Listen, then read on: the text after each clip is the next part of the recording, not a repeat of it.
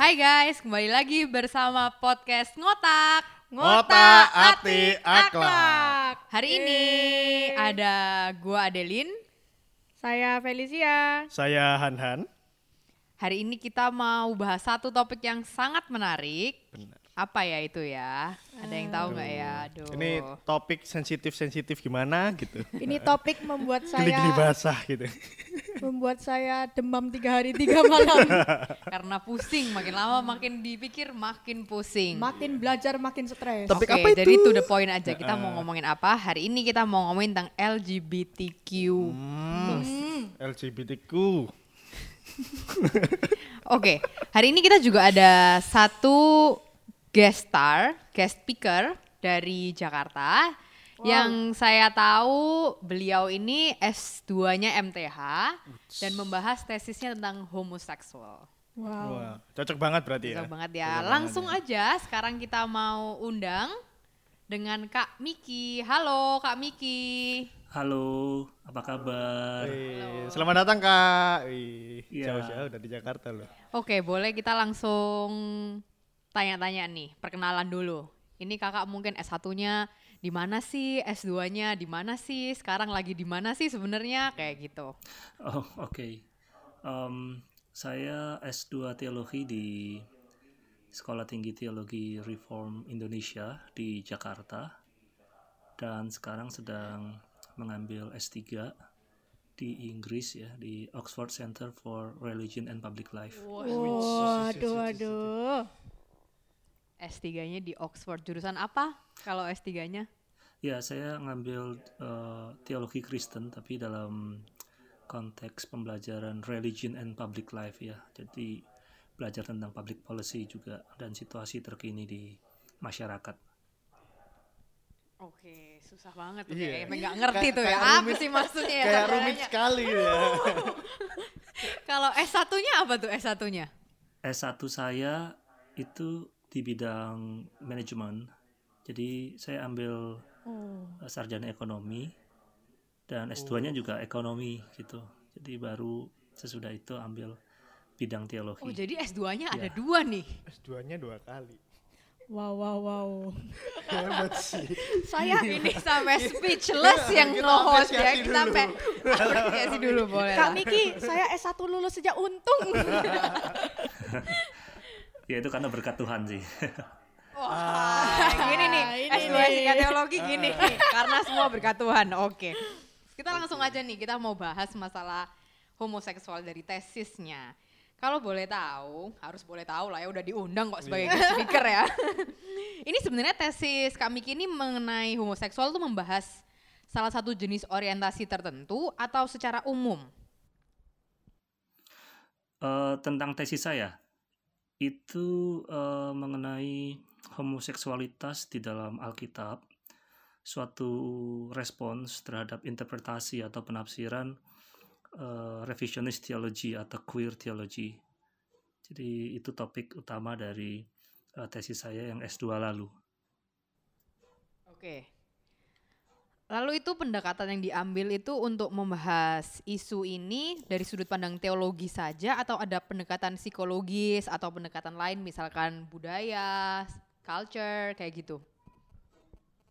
Ya, jadi uh, pendekatan yang saya ambil memang uh, dari perspektif teologis ya, karena itu bidang yang saya tekuni. Uh, walaupun ketika menulis itu ada keinginan juga untuk menyentuh psikologi atau Uh, bidang ilmu yang lainnya, tapi karena tesis ini perlu uh, kekhususan, perlu fokus, jadi ya uh, sejak awal saya katakan dalam tesis saya bahwa tulisan ini atau penelitian ini tidak akan berkembang ke area lain gitu. Ini hanya uh, studi uh, teologi yang yang yang saya ambil gitu. Pendekatannya hanya teologi. Oke, jadi pendekatan utamanya pasti teologi ya. Yes. Oke. Jadi sebenarnya kalau kita nih mau sharing dikit dulu nih sebelum memulai membahas lebih lanjut. Kita nih anak-anak muda ini sekarang kan ada hidup di lingkungan yang beraneka ragam. Mungkin Han-Han ini sebenarnya profesinya itu sebagai D J Kak Miki. Jadi mungkin dia juga banyak teman, banyak apa ya, lingkungannya, koneksi uh. lingkungannya. Mungkin Hanhan bisa cerita dulu nih, kira-kira fenomena-fenomena homoseksual uh-uh. dan sekitarnya itu apa? Seperti apa? Itu. Ya, gini, gini Kak. Halo Kak. Ya. Nah, saya ini kan bekerja sebagai D J udah cukup lama Kak. Udah sekitar lima ya. tahunan kurang lebih. Ya. Nah, dan di dunia lingkungan saya ini uh, seks bebas itu sudah apa namanya? Sudah biasa lah kalau kita kalau saya melihat itu. Tapi uh, banyak juga dari seks bebas itu itu yang melakukannya itu cowok sama cowok dan cewek sama cewek, dan apalagi di dunia saya itu banyak terbuka lebar dan kita bisa ngelihat langsung kayak homo, orang-orang homoseksual itu bisa kita lihat langsung gitu loh, karena mereka benar-benar membuka topengnya di sana gitu loh, di dunia pekerjaan hmm. saya ini. Uh, saya pun juga sempat dijadikan target oleh salah satu pihak ya. Jadi saya dulu pernah ditawari gitu ya, uh, karena saya ini orangnya kayak kita bilang nggak playboy gitu ya. Maksudnya saya kan di dunia itu, tapi saya benar-benar menjaga kodrat wanita yang harus dijunjung tinggi ya. Jadi kita nggak boleh ngerendahin cewek, tapi maksudnya saya nggak mau ngerendahin cewek dan nggak mau asal menjatuhkan apa kodratnya mereka dengan asal make atau gimana gitu kan. Nah saya ini malah di, dipikir homo Kak. karena karena sebagai cowok yang lingkungan di sana kan harusnya kan kita ya enak-enak aja lah, kita manfaatin aja keadaan yang ada gitu loh, kita bisa tidur sama cewek dengan mudah, kasarannya kan kayak gitu ya, kan ya. Tapi saya enggak, karena memang prinsip kehidupan kehidupan saya memang uh, kita sama-sama manusia punya martabatnya sendiri-sendiri gitu loh, kita nggak boleh main asal gitu. Nah tapi di satu sisi malah saya dipikir homo Kak, dan malah yang nawarin saya ini malah kebanyakan cowok-cowok akhirnya. Larinya itu kayak, Han kamu mau tak kenalin tak sama ini gitu. Terus habis itu kayak cowoknya langsung kayak uh, ngajak juga pernah gitu loh, ditawari. Malah berarti ini Hanan sebagai profesinya sebagai D J ini memang ada di lingkungan secara langsung ya sama iya, teman-teman. Uh. Oke, kalau misalkan dari Feli gimana Vel? Fenomena apa yang kamu lihat? Apalagi kita kan di sini kan semua dari gereja yang sama ya. Iya, kita bisa lihat dari pandangan-pandangan yang berbeda. Kalau Feli gimana Vel? Kalau saya pribadi, saya hidup dari kecil sampai kira-kira kuliah itu um, di lingkungan yang boleh dikatakan aman lah dari isu ini. Tapi ketika um, kuliah, saya mengambil internship di luar negeri, yaitu di Malaysia. Malaysia itu punya punya budaya yang kurang lebih tidak jauh berbeda dengan Indonesia lah. Cuman dalam kasus ini e, keterbukaan mereka terhadap e, fenomena L G B T itu sangat apa ya? Sangat lebih lebih transparan ya daripada kita. Mm-hmm. Kalau di sana itu e, mereka boleh terang-terangan kayak mempertunjukkan ke publik lah, nggak malu lah. Kayak gandengan di jalan, hmm. kalau di luar kan gitu, ya, ya, ya, cuman ya. Di, di eskalator kayak hmm. gitulah. Jadi mereka harus ke klub mene- dulu gitu kan? Bener, mereka lebih transparan di publik kalau di luar negeri ya. Hmm. Jadi hal ini membuat saya kaget, pertama kali kayak kaget, uh di luar negeri ini begini ya ternyata ya mereka. Karena selama ini saya hidup di lingkungan yang boleh dikatakan tidak transparan lah terhadap dunia seperti itu, bukan berarti tidak ada ya, tapi tidak transparan. Nah, ketika magang ini membuat mata saya terbuka gitu. Dulu nutup kan? Dulu nutup berarti. Dulu tahu aja, oh, dulu cuma tahu enggak aja. Pernah lihat. Oke, okay. oh, okay, okay. Jadi Kak Miki, kayak teman-teman di sini termasuk saya pun sebenarnya kita sendiri ya berteman juga sama mereka. Yep. Yes. Kalau hmm. mau tanya, sebenarnya hasil dari penelitian dan tesis Kak Miki itu sebenarnya definisi homoseksual itu apa sih? Apa yang biseksual dan transgender itu juga termasuk dalam definisi ini atau ada perluasan makna? Uh, secara simpel kita memahami homoseksualitas itu kan sebuah ketertarikan uh, terhadap uh, sesama jenis ya, minat dan ketertarikan uh, terhadap sesama jenis. Walaupun memang uh, di dalam homoseksualitas uh, ada uh, versi-versinya gitu ya, seperti pria suka sama pria, wanita suka sama wanita, atau pria yang bisa suka dengan wanita sekaligus juga suka dengan uh, sesama jenisnya gitu. Jadi um, di dalam uh, perkembangan selanjutnya juga ada yang bukan hanya memahami homoseksualitas sebagai L G B T ya, uh, lesbian, gay, bisexual, transgender, tapi juga ada yang uh, intersex gitu atau juga transgender, dan itu uh, banyak gitu ya uh, penjelasannya. Tetapi uh, pokoknya atau yang menjadi pokok pembicaraan di sini adalah sebenarnya satu sexual interest ya, ya di dalam attraction, di dalam ketertarikan terhadap sesama jenis, dan itu yang menjadi Uh, perhatian atau fokus diskusi di dalam uh, tesis tesis saya yang lalu. Oke, berarti jadi itu lebih difokuskan ke arah yang sesama jenis berarti ya, homoseksual ya. Itu ya, ya dari pengertiannya. Ya. Lalu uh, dari W H O dan Asosiasi Psikiatri Amerika Serikat, L G B T atau berarti kan homoseksual ini termasuk dalam L G B T itu itu bukan gangguan mental. Bagaimana pandangan Kak Miki sendiri tentang itu? Sebenarnya jadi homoseksual ya, ini termasuk apa gitu? Ya jadi uh, kalau men- sedikit mundur ya, uh, homoseksualitas itu kan atau L G B T itu kan uh, istilah homoseksualitas itu pertama kali muncul di Jerman ya tahun delapan belas enam puluh sembilan ya. Waktu itu ada surat terbuka yang ditulis oleh uh, Karl Maria Carboni ya, ditujukan kepada pejabat hukum di sana gitu. Nah, muncul istilah homoseksualitas yang pertama kali dikenal oleh publik. Nah, kalau menurut W H O atau Asosiasi Psikiatri di Amerika Serikat ya, L G B T memang uh, bukan gangguan mental gitu ya. Jadi sebelum tapi ingat sebelum tahun sembilan belas tujuh puluh tiga para ahli psikiater ya, ahli psikiatri dan dokter memang masih menganggap orientasi seksual sesama jenis itu sebagai gangguan jiwa gitu. Tapi sejak tahun sembilan belas tujuh puluh tiga itu American Psychiatric Association menghapus kategori homoseksual sebagai gangguan jiwa. Nah, dalam acuan diagnostik para ahli psikiatri seluruh dunia juga ya, yang disebut D S M itu ya, Diagnostic and Statistical Manual of Mental Disorder. Jadi D S M tiga tahun sembilan belas tujuh puluh tiga itu homoseksual udah nggak lagi dikategorikan sebagai gangguan jiwa.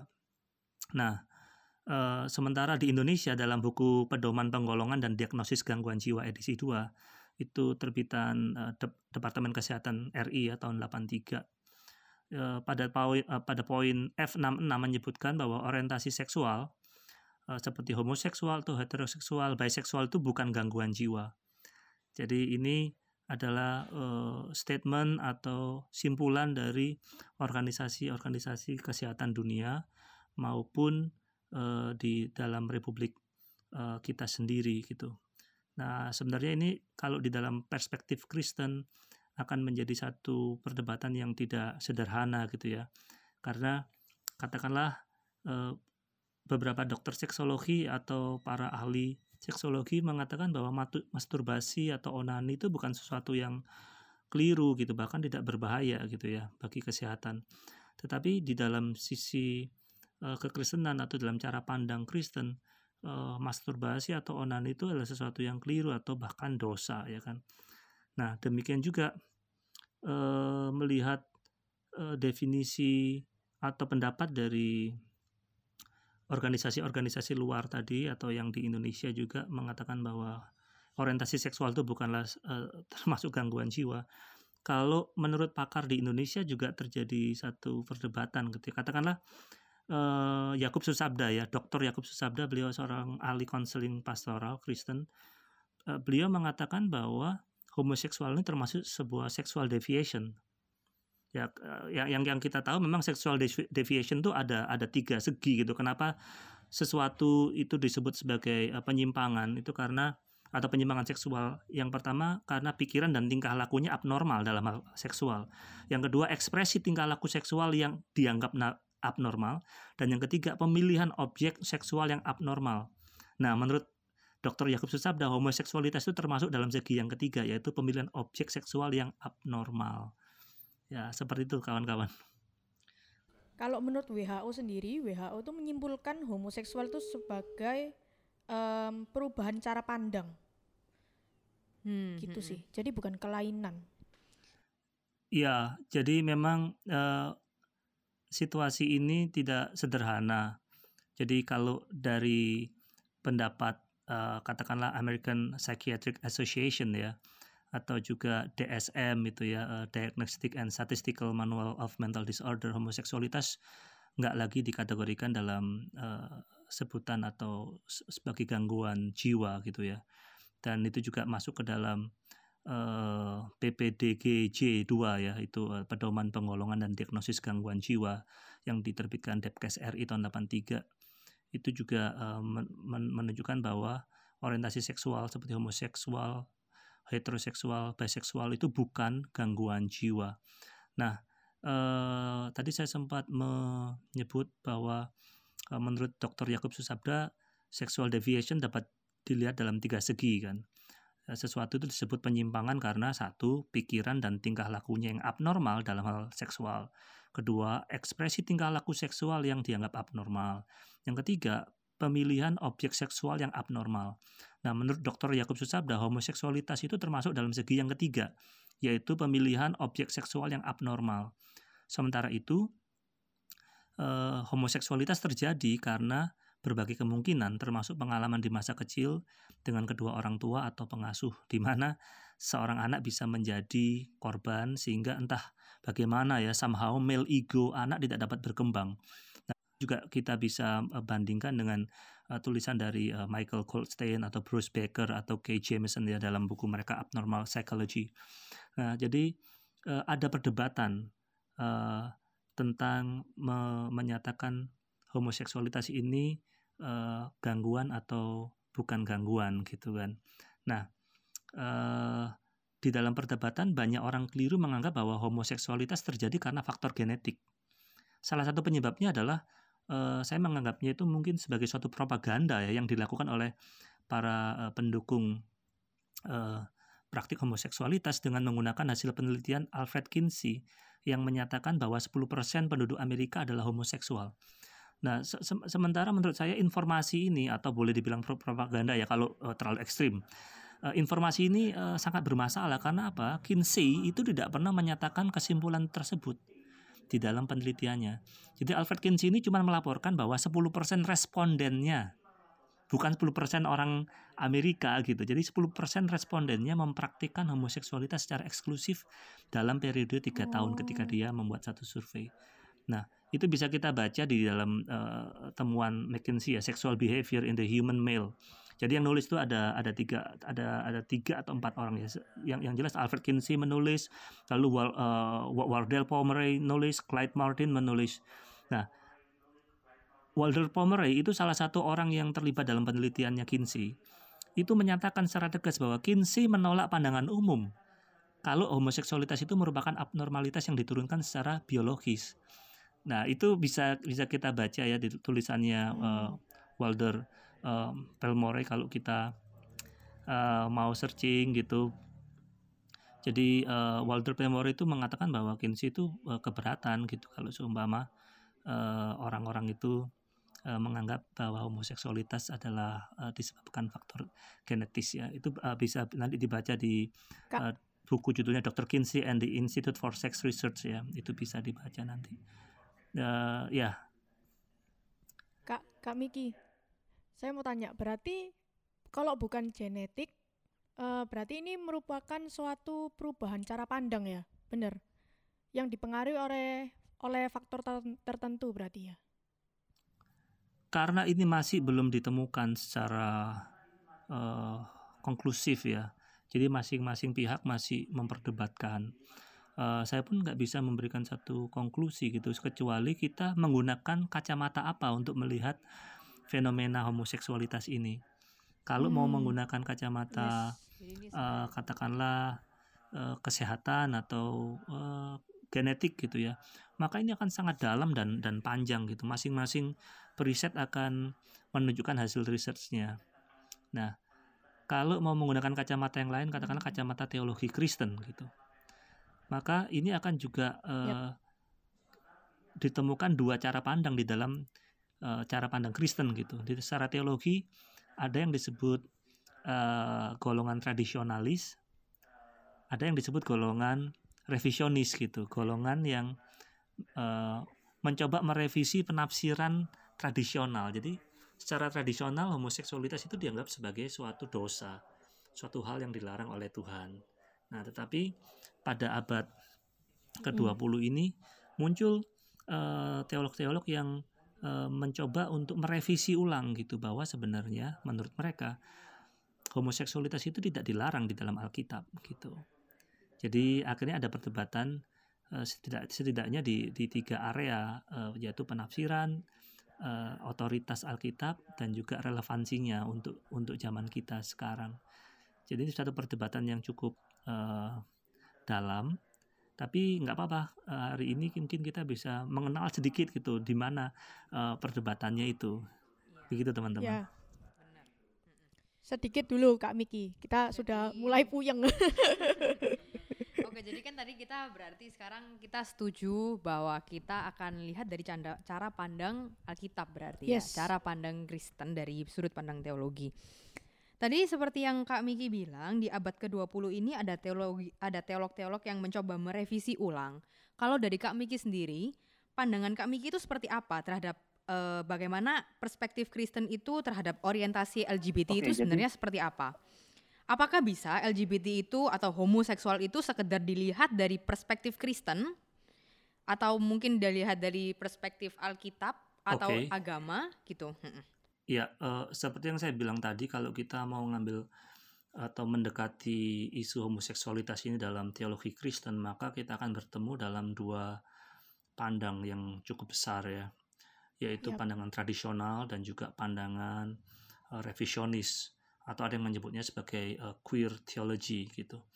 Nah, uh, kalau kita mengikuti uh, pandangan ini, berarti kita itu sebenarnya sedang mengikuti pembagian dua kelompok yang sudah di Uh, sebut oleh peneliti-peneliti sebelumnya gitu. Katakanlah seperti Joe Dallas menggunakan uh, kata ini juga ya, uh, traditional revisionist, atau Stanley J. Grant, seorang penulis yang cukup dikenal juga, menggunakan kalimat ini atau istilah ini. Bahkan Jakob Trihandoko, teolog muda Indonesia, menggunakan istilah ini. Nah, saya kalau membaca uh, ternyata Karl Barth itu salah seorang uh, teolog besar ya abad dua puluh, adalah salah seorang teolog dari kelompok tradisional gitu, karena beliau menyatakan bahwa homoseksualitas merupakan distortion of God's norm gitu. Jadi satu uh, distorsi ya, atau satu gangguan dari uh, norma yang Allah itu uh, berikan bagi ciptaannya gitu ya. Dan itu juga disepakati oleh Don Williams. Dia juga penulis Kristen, uh, penulis Kristen yang mengategorikan Karl Barth sebagai bagian dari kelompok uh, tradisional. Nah, kalau kita sepakat mau mendekati isu ini dengan perspektif Kristiani, maka kita harus memberi ruang kepada pendapat dari kelompok tradisional dan kelompok revisionis. Nah, pertanyaannya tadi kan saya di di posisi mana, atau saya melihat ini ya, di, di di mana gitu. Ya. Saya seorang tradisionalis gitu. Saya berada di dalam kelompok yang menganggap bahwa homoseksualitas merupakan suatu bentuk atau ekspresi keberdosaan yang yang dilarang uh, di dalam Alkitab. Itu pendapat saya dengan dengan argumen-argumen saya. Ini tanpa uh, mengurangi rasa hormat saya kepada kawan-kawan teolog yang uh, berada di seberang saya atau berseberangan pendapatnya ya, mereka-mereka yang revisionis.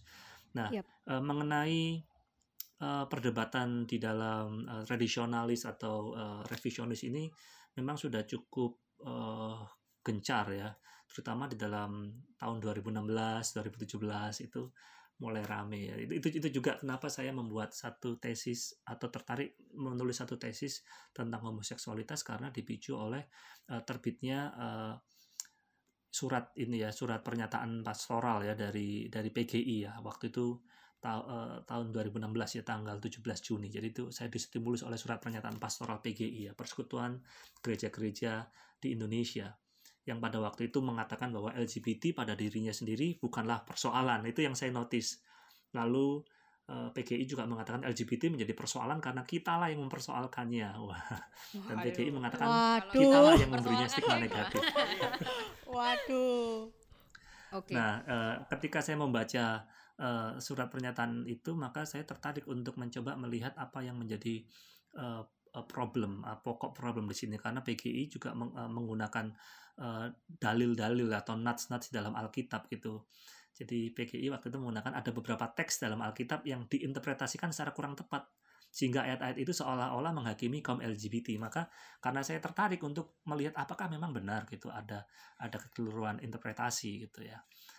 Nah, jadi ternyata memang ada dua kubu besar gitu dalam kekristenan yang yang melihat ini. Walaupun saya tiba pada satu kesimpulan, saya seorang yang oh, tradisionalis gitu teman-teman. Oke. Okay. Berarti ini kalau misalkan kita lihat, kita lihat berarti sebenarnya kan eh, homoseksual itu juga sesuatu hal yang terjadi sebenarnya di luar kontrol manusia ya. Kalau misalkan tadi kayak kita lihat dari sisi psikologi, itu kan kadang mungkin dari latar belakang keluarga kita tidak memilih untuk lahir di keluarga yang seperti itu. Yes, faktor, faktor eksternal. Iya, faktor eksternal. Nah, akhirnya kan itu bisa membuat orientasi seksual seseorang itu menjadi berubah gitu. Benar. Nah, ini sebenarnya kalau misalkan kita lihat dari sisi pandang Alkitab lagi, itu itu apa tidak menjadi rancu ya? Karena kan antara humanity, kemanusiaan yang kita harusnya bisa mengerti dari sisi psikologi, kita bisa mengerti kenapa mereka seperti itu, itu apa tidak rancu dengan pandangan Christianity, dengan pandangan Alkitab?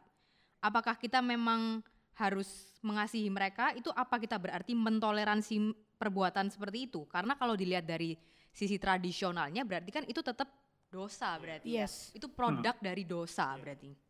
Ya mungkin menurut Kak Miki itu ya, seperti um, apa? Saya um, mencoba meminjam istilah atau yang diperkenalkan oleh Doktor Yakub Susabda ya, bahwa homoseksualitas terjadi karena berbagai kemungkinan, termasuk pengalaman di masa kecil dengan kedua orang tua atau pengasuh, di mana anak bisa menjadi korban entah bagaimana ya, sehingga male ego-nya itu tidak bisa berkembang lagi, atau ada anak-anak kecil yang menjadi korban eh, sodomi katakanlah ya. Itu saya pernah membaca ada orang-orang yang uh, menjadi seorang uh, homoseksual uh, karena pengalaman masa kecil. Tapi ini memang perlu uh, kita uh, kaji lebih lanjut ya. Uh, mengenai mengasihi atau hum- humanity ini adalah satu uh, topik yang berbeda dari apa yang kita uh, percakapkan. Tetapi saya bisa melihat kaitannya gitu. Uh, bukan berarti kalau kita tradisional maka kita uh, tidak memanusiakan orang-orang yang memiliki orientasi yang menurut kaum tradisional itu adalah dosa ya atau penyimpangan. Nah, kita perlu tetap untuk mengasihi mereka, walaupun kata mengasihi ini tidak bisa diinterpretasi secara sendiri-sendiri gitu. Apa yang dimaksud dengan mengasihi ini kan kita perlu clear ya. Nah, saya mau mengutip ya tentang perdebatan ini sebelum kita masuk ke Uh, inti dari pertanyaan yang kawan-kawan sampaikan ya. um, Yakub Susabda itu pernah mengatakan bahwa homoseksualitas itu satu penyimpangan atau abnormalitas, inti penyimpangan yang terjadi dalam kaum atau dalam jiwa kaum homoseksualitas itu, uh, uh, pada jiwa kaum homoseksual itu sama saja dengan pengalaman mereka yang mempunyai kelainan seksual lain seperti pedofilia, nekrofilia dan sebagainya. Tetapi itu dilawan oleh uh, pendeta Andar Ismail ya, atau berbeda gitu ya. Mungkin mungkin bukan bukan dilawan secara langsung, tapi Andar Ismail seorang pendeta berpikir sebaliknya. Malah homoseksualitas bukanlah penyimpangan atau abnormalitas gitu. Keliru jika kita mengira bahwa homoseksualitas merupakan penyakit sehingga perlu disembuhkan, kata pendeta Andar Ismail. Nah, yang seperti ini ya, perdebatan-perdebatan seperti ini memang tidak tidak akan ada habisnya menurut saya, kecuali di antara kedua kubu dengan pendapatnya masing-masing menciptakan suatu mutual respect, suatu uh, penghormatan yang yang ya saling saling memberi hormat gitu loh, walaupun kita berbeda posisi, berbeda perspektif di dalam melihat situasi ini. Kenapa? Karena uh, setiap orang itu adalah citra Allah, diciptakan menurut gambar dan rupa Allah. Nah, oleh sebab itu kembali ke pertanyaan kawan-kawan tadi, apakah kita yang tradisional tidak uh, dikira tidak memanusiakan atau tidak manusiawi terhadap yang homoseksualitas. Saya pikir itu jangan sampai terjadi ya. Kita perlu tetap menerima mereka, baik itu sebagai teman, baik itu sebagai warga jemaat, atau kita melindungi atau membela hak-hak dari kaum homoseksual ini dengan berbagai variasinya sebagai warga negara gitu. Mereka berhak mendapatkan pekerjaan, perlindungan, keamanan, dan lain sebagainya. Saya pikir kita tetap perlu menjaga uh, hubungan yang baik dan memanusiakan mereka sebagai manusia yang lain gitu kawan-kawan. Iya, jadi meskipun ada pandangan tradisional ataupun tidak tradisional itu tetap manusia. Tetap kita harus memanusia, memanusiakan dan mengasihi yes. mereka ya, berarti betul, ya. Betul sekali. Oke, itu kalau men ha-ha. Kalau menurut Kak Miki, uh, sebenarnya sikap gereja di Indonesia itu seperti apa sih terhadap orang-orang yang homoseksual ini? Apakah kita sudah cukup ramah sebagai apalagi image-nya orang Kristen yang mengajarkan norma dan segala macam itu, apakah kita sudah cukup welcome terhadap para homoseksual itu untuk bergabung di gereja? Oh, iya. Karena seringkali banyak sekali yang ini masih apa ya, mereka tuh tidak nyaman gitu karena merasa merasa ya mungkin e, terlepas dari argumen yang memang mengatakan itu kelainan kah atau itu penyakit kah. Sebenarnya kalau kita ngomong penyakit ya kalau memang sudah bukan mau disembuhkan seperti apa gitu loh, karena kan memang sudah yes. diakui itu bukan penyakit. Jadi itu bagaimana nih sikap gereja dalam menanggapi isu ini? Ya, sejauh yang saya bisa melihat sikap gereja terhadap kaum homoseksual ini so far ya, yang saya bisa lihat tuh gereja bisa menerima siapa saja termasuk orang-orang homoseksual gitu. Bahkan saya pernah terlibat dalam satu pelayanan gitu ya, uh, dalam satu persekutuan doa katakanlah yang um, sembilan puluh persen mungkin itu mereka memiliki orientasi seksual ya sesama jenis gitu. Nah tapi mungkin saja homoseksual itu ada yang gak nyaman mendengar uh, homili atau khotbah-khotbah di gereja terkait orientasi seksual gitu ya. Uh, mungkin uh, pendetanya atau pembicaranya itu seorang yang memiliki pendapat atau posisi tradisional, lalu eh, dengan suara lantang mengatakan bahwa homoseksualitas adalah dosa dan Tuhan akan menghukum mereka dan lain sebagainya, sehingga sebagai jemaat eh, orang yang punya orientasi homoseksual tentu akan tertekan ya, tentu akan mendapatkan satu eh, dalam tanda kutip itu judgement gitu dari atas mimbar, dan sehingga mereka pulang dari gereja bukannya mendapatkan satu sukacita tapi merasa terbuang, merasa ter, tersingkirkan gitu dari gereja. Sementara kalau di masyarakat mereka juga sudah disingkirkan dalam tanda kutip, mereka merasa tidak diterima oleh masyarakat. Ketika mereka datang kepada Tuhan pun dalam gereja mereka juga merasa terabaikan. Lantas bagaimana? Nah, saya mengusulkan adanya satu pendampingan pastoral gitu ya. Bagi kawan-kawan atau rekan-rekan hamba Tuhan yang memiliki pandangan sama seperti saya gitu, yang yang tradisionalis, kita perlu sekali lagi melihat bahwa kawan-kawan homoseksual ini adalah kawan-kawan yang sesama manusia yang diciptakan menurut gambar dan rupa Allah, yang juga perlu diperlakukan, dilayani secara manusiawi dengan rasa hormat gitu ya. Maka eh, pendampingan pastoral ini bisa bermacam-macam nanti bentuknya, jadi tergantung eh, sinode atau jemaat ya, atau majelis jemaat kalau itu uh, presbyterial sinodal ya, merumuskan bagaimana uh, pendampingan pastoral yang efektif, yang tepat gitu ya kepada orang-orang yang uh, merasa dirinya memiliki orientasi yang keliru gitu, orientasi Kak, seksual yang keliru ya. Um, kalau misalnya gitu, kami sebagai anak muda yang memang kita hidup di lingkungan yang uh, adalah ada kasus-kasus seperti itu di sekitar kita, e, respon kita ini seharusnya seperti apa Kak Miki? Karena kan kalau misalnya bicara tentang e, bimbingan pastoral dan lain, mungkin kita kan nggak capable untuk melakukan itu, tapi nggak semua orang mau digiring ke arah sana. Nah respon kita sebagai anak muda yang biasa-biasa aja ini harusnya itu gimana sih untuk maksudnya menghadapi orang-orang seperti itu, terlepas dari e, teori-teori yang tadi ya, yang tradisional. Ya, ini pertanyaan yang sangat bagus ya dan praktis. Bagaimana respons anak muda kepada, uh, terhadap kawan-kawan kita yang homoseksual? Uh, pertama, ya kita berteman kan dengan siapa saja itu pasti. Lalu uh, kita perlu belajar dari Tuhan Yesus yang uh, memiliki keramah tamahan ya kepada uh, semua orang ya, kepada semua orang yang berdosa. Kita pun orang berdosa sebenarnya dengan jenis dosa yang lain gitu. Nah, uh, saya sih mengusulkan kita harus tetap berteman dengan kawan-kawan kita yang orientasinya mungkin berbeda dengan kita.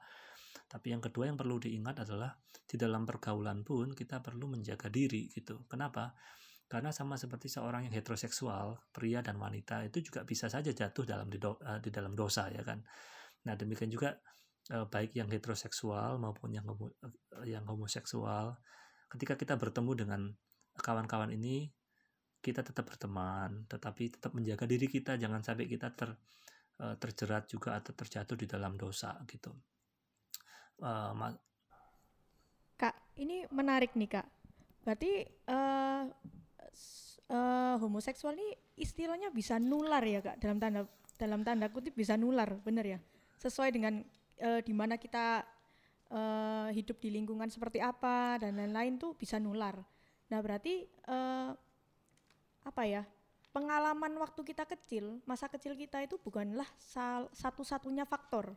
Berarti jangan seiring per- perjalanan waktu berkembangnya se- seseorang ini, akan ada satu momen di mana dia hidup di lingkungan yang sebelumnya dia tidak kenal, sehingga dia akhirnya e, bisa berubah pandangan di titik itu. Jadi bukan dipengaruhi oleh e, keluarga, berarti memungkinkan ya Kak ya? Ada yang menyebutkan bahwa e, homoseksualitas itu sebagai suatu nurture ya, sesuatu yang dipelihara gitu. Jadi bukan hanya karena keluarga, tetapi karena lingkungan dia gitu ya. Ada yang pernah mengatakan gitu, saya lupa sumbernya, bahwa seumpama e, di dalam satu kumpulan itu ada e, tiga orang homoseksual ya. Seumpama di dalam seratus kumpulan gitu. Ini mungkin terlalu ekstrim, tapi saya saya lupa sumbernya di mana gitu. Uh, saya seratus, kalau ada tiga itu bisa menambah gitu, dari tiga mungkin bisa lima atau mungkin bisa lebih yang akhirnya orang menjadi homoseksual. Uh, tetapi kita perlu cek lagi uh, validitas dari uh, pendapat ini. Tapi yang jelas uh, saya juga pernah mendengarkan bahwa uh, semestinya katakanlah seorang pria itu memiliki kecenderungan menjadi homoseksual gitu ya. Karena sebagai makhluk seksual, uh, ya kita semua makhluk seksual ya, baik pria maupun wanita, tapi yang yang saya pernah dengar itu adalah seorang pria yang eh, yang yang normal pun atau yang seorang yang heteroseksual itu bisa saja bisa menjadi homoseksual karena punya kecenderungan eh, homoseksual juga, hanya saja tidak di nurture, tidak dipelihara, tetapi begitu ada satu stimulus eh, atau menikmati hubungan homoseks gitu ya secara real, maka dia akan menjadi homoseksual gitu. Itu yang pernah saya dengar dari seorang pengajar ya. Oke, ini saya ada sedikit penasaran nih. Okay. Jadi kalau misalkan tadi kan dilihat dari itu kan berarti kita bisa mengerti lah ya kenapa orang menjadi homoseksual dan segalanya, makanya kita tetap punya sikap yang menerima sebenarnya, menerima hmm. mereka. Itu saya pengen lihat dari sisi teologi, itu sebenarnya tadi kalau sempat baca-baca tesisnya sedikit, itu kan manusia pada awalnya diciptakan oleh Tuhan tuh memang perempuan dan laki-laki. Mungkin itu yang Uh, pemikiran atau apa ya, ajaran yang memang tradisional itu seperti itu. Berarti kan ada yang pada awalnya memang sudah diciptakan seperti itu, lalu manusia ini kan jatuh ke dalam dosa nih Kak ya, bener ya? Berarti uh, homosexuality ini uh, caused by sin ya? Ya, ya kalau dalam perspektif tradisional ya. Ya, dari perspektif itu kan berarti kan caused by sin, sehingga manusia ini yang sudah terkorup by sin ini ada orientasi yang berbeda, apakah itu benar ya? Iya, iya. Ya. Oke, lalu setelah itu uh, manusia ini kan pada ha- akhirnya nanti kan kita semua kan akan meninggal dan diberikan tubuh baru. Hmm. Which is itu hmm. sebenarnya ada new meaning of marriage, habis itu ada kayak sexual differences, itu sebenarnya mungkin di surga ya mungkin sudah bukan suatu hal yang apa ya, yang akan diperdebatkan seperti hmm. dunia ini gitu. Itu ya, menurut ya. Kak Miki itu seperti apa? Apakah itu memang berarti memperbolehkan tindakan-tindakan homoseksual itu yang sebenarnya itu produk dari dosa? Seperti itu sih, mungkin tuh sedikit teologinya. Menarik. Ya, well, uh, pada akhirnya perbedaan seksualitas gak akan menjadi sesuatu yang penting lagi di surga. Itu menurut saya ya. Karena relasi suami istri akan diberi makna yang baru. Aktivitas seksual akan berhenti. Seperti yang tertulis dalam Matius dua puluh dua ayat tiga puluh, Markus dua belas ayat dua puluh lima, Lukas dua puluh ayat tiga puluh lima. Uh, semua orang percaya secara figuratif itu digambarkan sebagai mempelai perempuan dari Kristus. Kalau kita baca Wahyu dua puluh sembilan, uh, Wahyu dua puluh satu ayat sembilan ya, dan juga dua Korintus sebelas ayat dua. Mereka yang mendambakan suatu keadaan di mana jenis kelamin enggak lagi mengikat, ya sebaiknya mereka bersabar sampai kedatangan Tuhan Yesus yang kedua kali, atau sampai mereka meninggal dunia.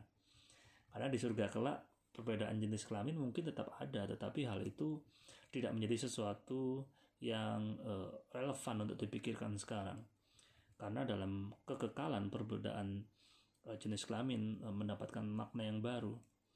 Jadi uh, pemberhentian aktivitas seksual di surga uh, merupakan suatu ajaran yang masuk akal menurut saya.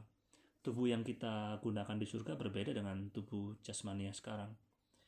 Lagi pula ya uh, ajaran penciptaan itu menjelaskan bahwa seks hanyalah sarana untuk mencapai tujuan ilahi yang lebih agung, yaitu menguasai dunia bagi Allah. Tatkala kita sudah berada di surga, tugas kita dalam proyek ilahi itu sudah tuntas. Jadi tujuannya sudah selesai. Maka sarananya uh, menurut saya nggak diperlukan lagi gitu. Jadi tadi kan manusia itu memang sudah diciptakan dari awal sebagai perempuan dan laki-laki itu kan sebelum sebelum manusia jatuh ke dalam dosa. Karena kan berarti kalau manusia sebelum jatuh ke dalam dosa, manusia masih sangat amat baik. Dan pasti bisa dong me, uh, ber, apa ya seperti mereka itu seratus persen masih nggak ada salahnya lah, nggak ada belum corrupted by sin. Nah setelah manusia ini jatuh ke dalam dosa, pasti kan corrupted by sin dan akhirnya mereka bisa ada yang namanya homosexuality ini. Karena kan homosexuality itu tadi kan caused by sin itu. Lalu uh, pada akhirnya ketika manusia ini meninggal, itu kan uh, ada memang dibilang bahwa ada new meaning of marriage, terus sexual differences itu it's not important anymore gitu loh, karena kan kita ada tubuh baru nanti. Nah, hmm. ya apakah pandangan itu, pandangan kalau kita tahu bahwa nanti di surga itu sudah ada tubuh baru, ada new meaning of marriage, itu apakah memperbolehkan untuk adanya tindakan-tindakan atau orientasi homoseksual itu? Itu kalau dilihat dari sisi teologinya itu apakah bisa berarti seperti itu? Tadi kan disinggung bahwa uh, homoseksualitas dalam pandangan tradisional itu terjadi karena uh, ekspresi dosa ya, buah dari dosa.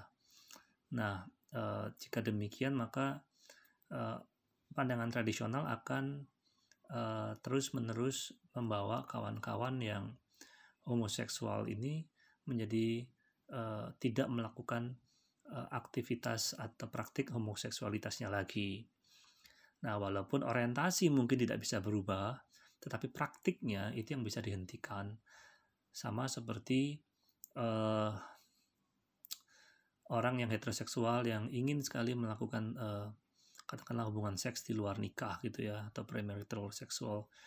Uh, orientasi heteroseksualitasnya itu atau keinginan melakukan itu memang Uh, tidak bisa dihilangkan, tetapi tindakannya atau praktiknya itu bisa di uh, bisa dikekang ya kan. Nah, uh, saya pikir itu dulu bahwa um, orientasi itu memang tidak bisa uh, di, di, dihilangkan gitu ya, kecuali mungkin melalui terapi. Kemudian hari ada terapi-terapi yang ditemukan untuk menghil- uh, untuk mengubah uh, satu orientasi seksual mungkin mungkin aja gitu.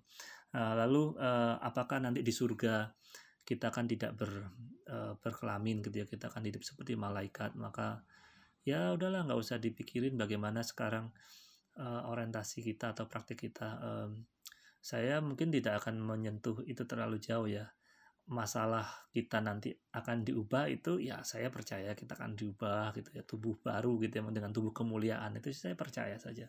Tapi apa yang kita lihat, yang kita jalani saat ini di, di dunia ini, yang pertama adalah kita perlu ingat bahwa Alkitab secara eksplisit menyebutkan male and female, pria dan wanita gitu, laki-laki dan perempuan ya kan, di dalam uh, Kejadian satu ayat dua puluh tujuh ya, sehingga uh, kita harus jelas bahwa Alkitab itu menyebutkan dua saja uh, jenis kelamin ya. Jadi itu mesti clear dulu. Lalu yang ke- yang kedua adalah di dalam Alkitab itu memang ada kesetaraan ya, jadi ada kesetaraan antara human nature gitu, tetapi kesetaraan uh, human nature entah itu pria wanita karena sama-sama diciptakan menurut gambar dan rupa Allah, walaupun sama, tetapi itu tidak menghilangkan ada perbedaan gitu antara uh, pria dan wanita gitu.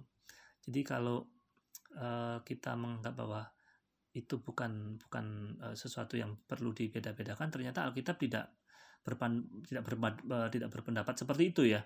Ini di dalam kacamata tradisional ya, dan itu saya juga uh, yakini bahwa Alkitab tidak me tidak menafikan bahwa ada perbedaan gitu. Lalu um, kalau kita melangkah lebih lanjut lagi, tapi saya nggak bermaksud untuk memberikan satu ini ya uh, pendalaman Alkitab mengenai uh, seksualitas di dalam uh, penciptaan. Uh, tetapi yang yang jelas adalah bahwa um, perbedaan itu ada, walaupun secara natur kita pria dan wanita itu sama. Tetapi kita memiliki uh, perbedaan, dan uh, mengenai penghakiman mengenai uh, penghakiman tentang uh, seksualitas itu ya, uh, itu sepenuhnya ada di tangan Tuhan sih menurut saya. Jadi uh, Tuhan itu kan bukan cuman menciptakan ya, tetapi Dia juga uh, me- melindungi atau memelihara ciptaannya. Dan Uh, saya pikir uh, kalau kita kaitkan dengan apakah nanti kita di surga memiliki tubuh baru yang tidak memiliki kelamin gitu, mungkin lalu tidak ada kaitannya dengan apa yang ada di zaman sekarang. Saya nggak mau berkomentar lebih lanjut ya, karena itu membutuhkan uh, penafsiran eskatologis yang lebih dalam. Gitu teman-teman. Oke oke. Okay. Hmm, jadi tanpa mengu- dari secara praktisnya sebenarnya kita bisa mengerti kenapa dengan pandangan-pandangan psikologi, pandangan-pandangan budaya yang ada. Tapi itu juga dari pandangan teologi juga sudah tahu ya sebenarnya sejak awal itu Tuhan menciptakannya memang seperti apa. Iya ya. Yes. Benar ya berarti gitu ya. Ya. Oke, okay, uh, mungkin pertanyaan terakhir. Ada yang mau ditanyakan atau kakak ada pandangan-pandangan dan ada yang mau disampaikan? Mungkin pesan untuk pendengar podcast ini tentang iya tentang homoseksual ini gitu. Jadi yang penting kita ingat adalah seks itu bukanlah tujuan akhir dari penciptaan manusia, dan seks itu bukan adalah tujuan dari kehidupan kita sebagai manusia. Jadi uh, nilai seksual itu tidak uh, tidak menjadi sesuatu yang utama dalam kehidupan kita. Maksudnya adalah kita tidak hidup sebagai manusia itu dengan tujuan utama itu seksual gitu loh. Walaupun uh, seksualitas itu uh, melekat pada diri kita dan seks itu penting ya bagi orang-orang yang sudah berkeluarga untuk menjadi satu uh, kebutuhan ya. Namun jangan sampai kita terjebak ya, sebagai anak-anak Tuhan, sebagai seorang Kristen dengan pandangan katakanlah tradisional gitu ya, saya tradisional. Jangan sampai kita terjebak pada satu uh, area di mana kita memusuhi orang-orang yang uh, homoseks gitu ya, atau orang-orang yang mendukung homoseksualitas, sehingga kita tidak bisa melakukan satu kerjasama di bidang yang lain gitu. Bisa saja kita memiliki perbedaan pandangan dan kita menghargai pandangan mereka, dan nanti semuanya akan kembali kepada Tuhan, ya kan? Yang jelas, yang jelas kan kita sudah memiliki ya. Pandangan kita. Kalau katakanlah kita tradisional dan ini adalah argumen kita. Yang sono juga revisionis itu adalah argumen mereka. Suatu ketika nanti akan akan diperhadapkan oleh Tuhan sendiri sebagai sang, ha, sang hakim yang agung ya. Dan sekali lagi bahwa seksualitas itu bukanlah sesuatu yang menjadi utama gitu di dalam kehidupan umat Kristen. Nah, kalau pesan saya kepada kawan-kawan yang saat ini mungkin homoseksualitas, uh, ya termasuk orang-orang yang uh, term- uh, kaum homoseksual atau pendukung homoseksualitas, ya secara right, secara secara uh, hak uh, mereka punya hak untuk itu. Gitu. Tetapi kalau mereka ingin ternyata uh, menjadi seorang yang heteroseksual atau merasa mereka tersakiti oleh masyarakat, oleh teman-teman di gereja, mari cari bantuan gitu kepada gereja, kepada hamba Tuhan, kepada konselor Kristen yang profesional yang mungkin bisa menjadi teman mereka dan menolong mereka gitu. Uh, kamu nggak sendiri gitu. Kita semua uh, sama-sama berproses untuk menyenangkan hati Tuhan dengan segala kekurangan dan kelebihan kita masing-masing. Gitu kawan-kawan. Oke. Okay. Okay. Thank you, thank you, thank you ya Kak Miki. Thank you Kak Miki. Banyak belajar nih. Menginspirasi banget sih. Gitu. Iya, jadi meskipun kita udah tahu ya guys ya, meskipun uh. ada banyak pandangan, kita bisa mengerti kenapa. Jadi itu kita tetap yang penting harus tetap menerima, uh. bukan berarti dengan adanya perbedaan pendapat yeah, ataupun yeah. perbedaan yeah. pandangan itu kita malah memisah-misah uh. dan memecah-mecah yes. gereja apalagi ya. Yeah, yeah.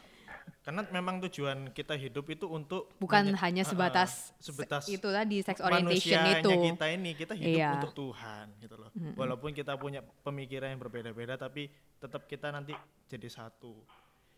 Gitu. Jadi kita tetap jaga kesatuan kita Iyo. dalam Kristus.